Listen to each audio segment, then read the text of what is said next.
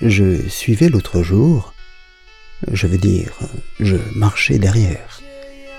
une jeune femme portant des bottines marron et des bas noirs. J'étais fasciné par les pas de cette femme, le spectacle de ses mollets gainés de noir avançant dans ses bottines. Il y avait certainement dans cette fascination une dimension érotique qui, je le dis sans fierté mais sans honte, se niche chez moi un peu partout et trouve, grâce à Toulouse-Lautrec et à Manet, un aliment particulièrement riche dans les mollets, les bottines et les froufrous. Mais il y avait aussi, au-delà de ce fantasme, que je qualifierais paradoxalement de platonique, l'attrait et la fascination que depuis toujours exercent sur moi les jambes et la station debout, cette capacité que nous avons, avec d'autres animaux d'ailleurs, à nous tenir et à avancer en nous appuyant sur deux points. L'histoire, que je sais romancer,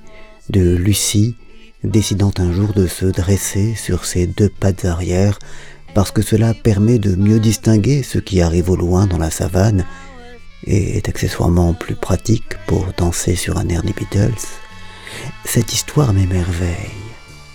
mais elle m'émerveille moins que la pensée des millions de calculs et de rééquilibrages subtils qu'à chaque instant notre cerveau, nos muscles et nos os doivent opérer pour nous permettre de marcher. Il y a quelque chose d'extraordinaire dans cette station debout,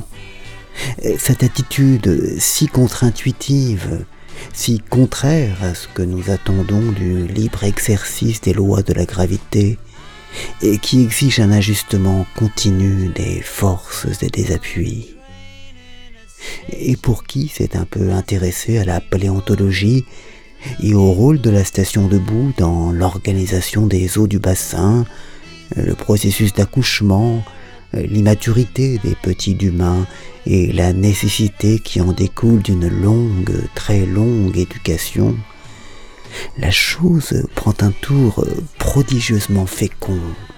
et quasi miraculeux.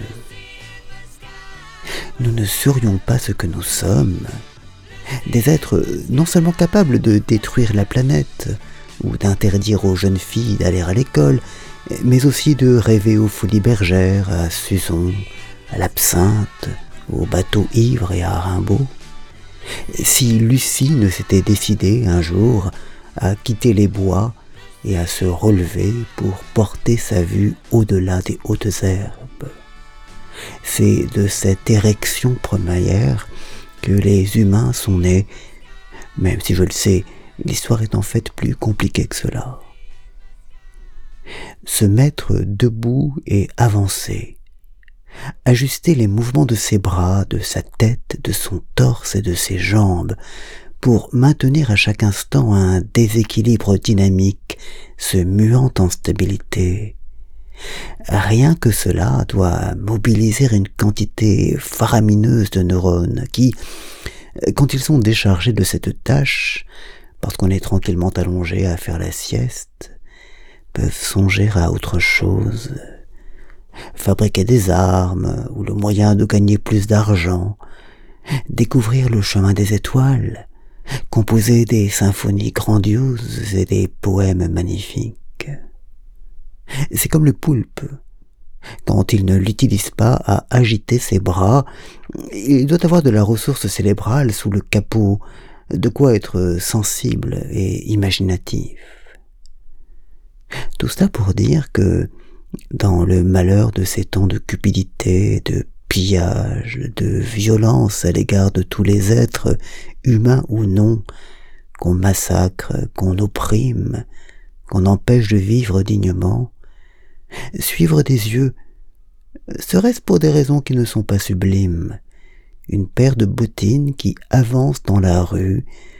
peut suffire à s'extasier sur la magie du monde et de la vie.